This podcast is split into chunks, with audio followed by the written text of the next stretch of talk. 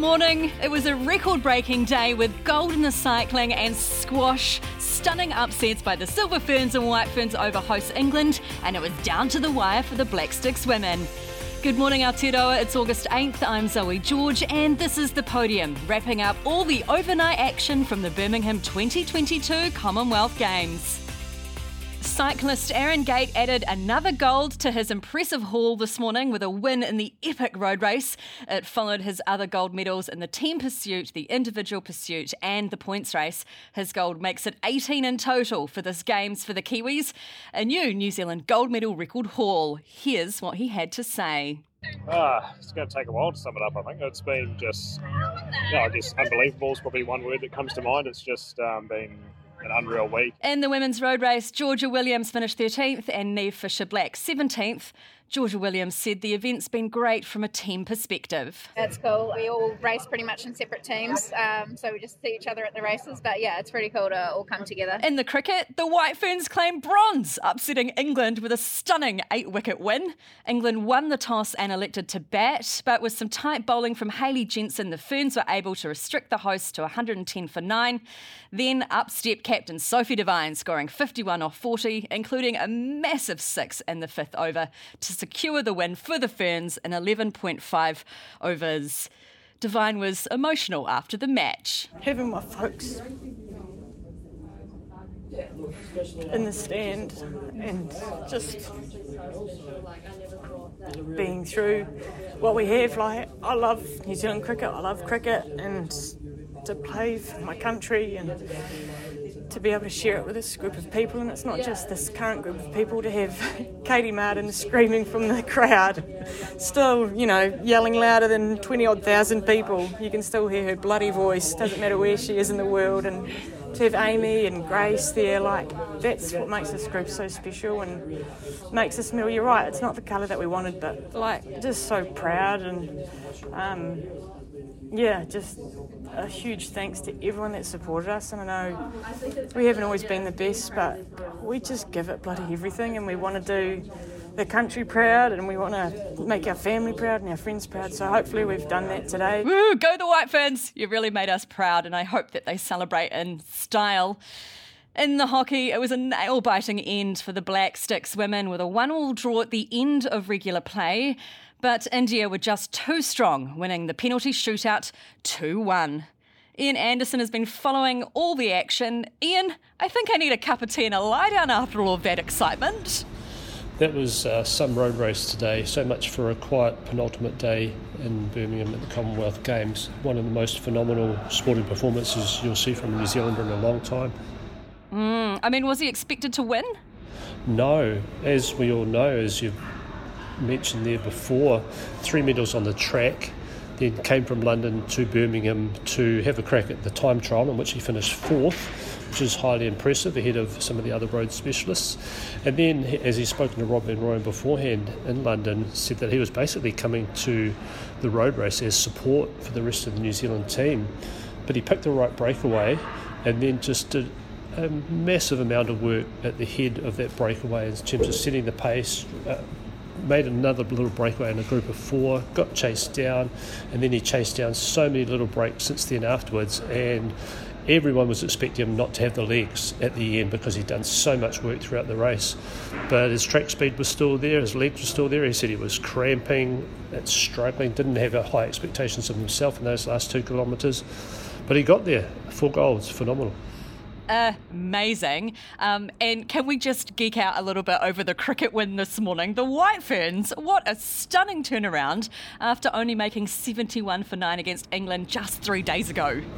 Yeah, that was a really good win today. That was comprehensive, and you can argue the merits if you want of England's motivation after being beaten and upset, I suppose, by India in their semi final the previous day. But New Zealand were beaten as well, too, and they were probably upset because they felt they had a chance to knock over Australia in a pretty close contest. But it doesn't matter, there was a bronze medal up for grabs today, and the White Ferns were a far superior team. Again, one of the veterans, uh, Sophie Devine playing a starring role, but there was also little bits there from Fran Jonas and Georgia Plimmer which show why they are looking to go in a slightly different direction as well and give those young players a chance. So yeah, hugely promising, and you know good rewards after missing out on making the top four at the World Cup at home to bounce back here. They can certainly deserve to celebrate a medal. I saw Sophie Devine saying she didn't think she was going to keep up with the youngsters. They were going hard already, as she said. no, it was a spectacular win, uh, and you know, as a cricket fan, it's always nice to see the White Ferns do well. Um, and it was a tough day for the Black Sticks. Yeah, it was. Imagine that two penalty shootout losses in a row. Um, I didn't see the end of the final, but I understand England were winning that. So it shows how close the Black Sticks probably were to possibly winning gold. It really came down to the lottery of the penalty shootout, and they do really seem to be a lottery in hockey even more so than football.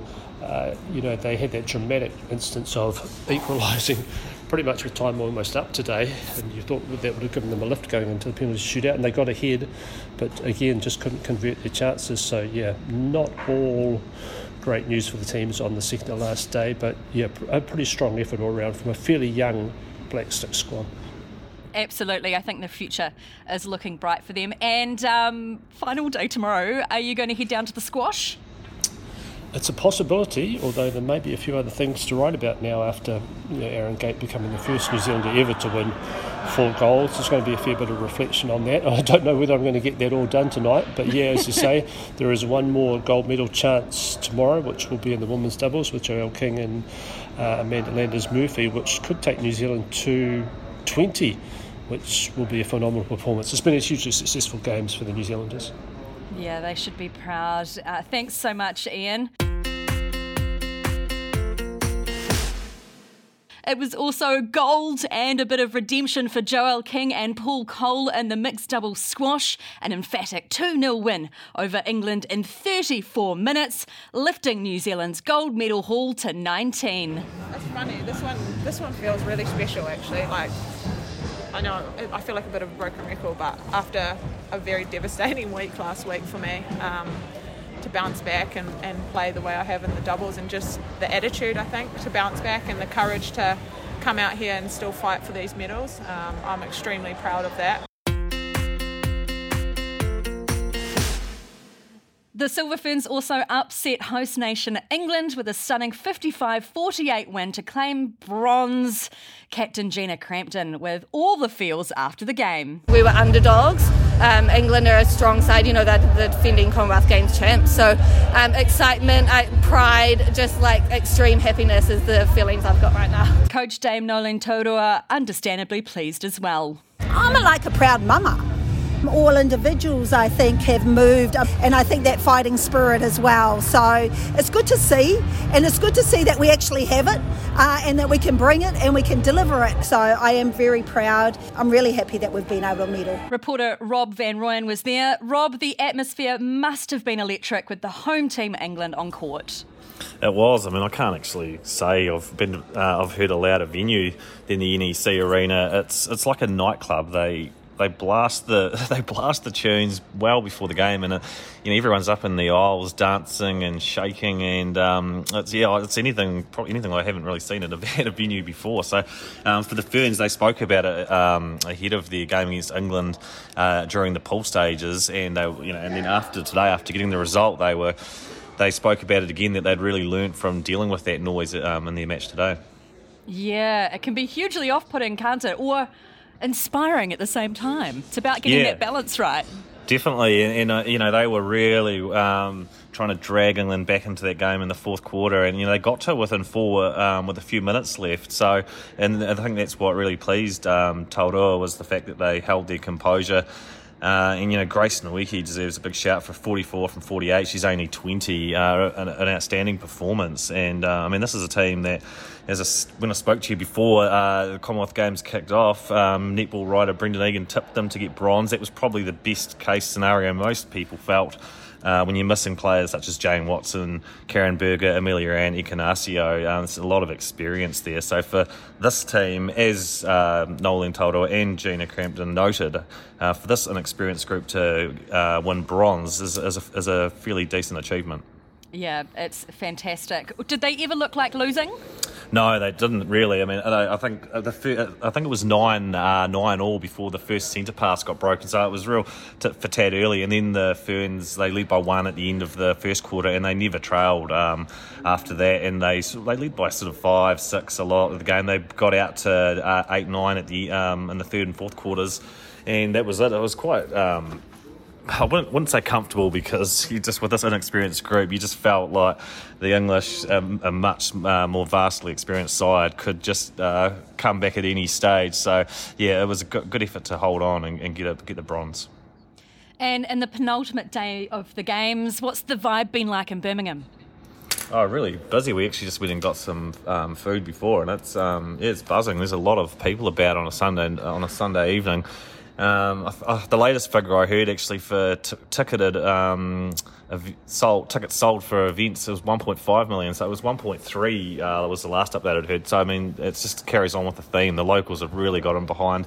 I was at athletics all week until today. I didn't get there, but every night, uh, every morning track session as well. The 32,000 uh, Alexander Stadium packed out. So and everywhere we've been, and it's been well supported. So um, yeah, really impressed in that in that regard. Just incredible. Thanks so much, Rob. Here's what else made headlines overnight. In squash, Joelle King and Amanda Landers Murphy beat Malaysia to book a place in the gold medal match. In javelin, Tori Peeters finished fifth in the women's javelin final with a throw of 57.86. In the diving, Nathan Brown finished ninth and Luke Sipkis finished 12th in the men's 10 metre platform.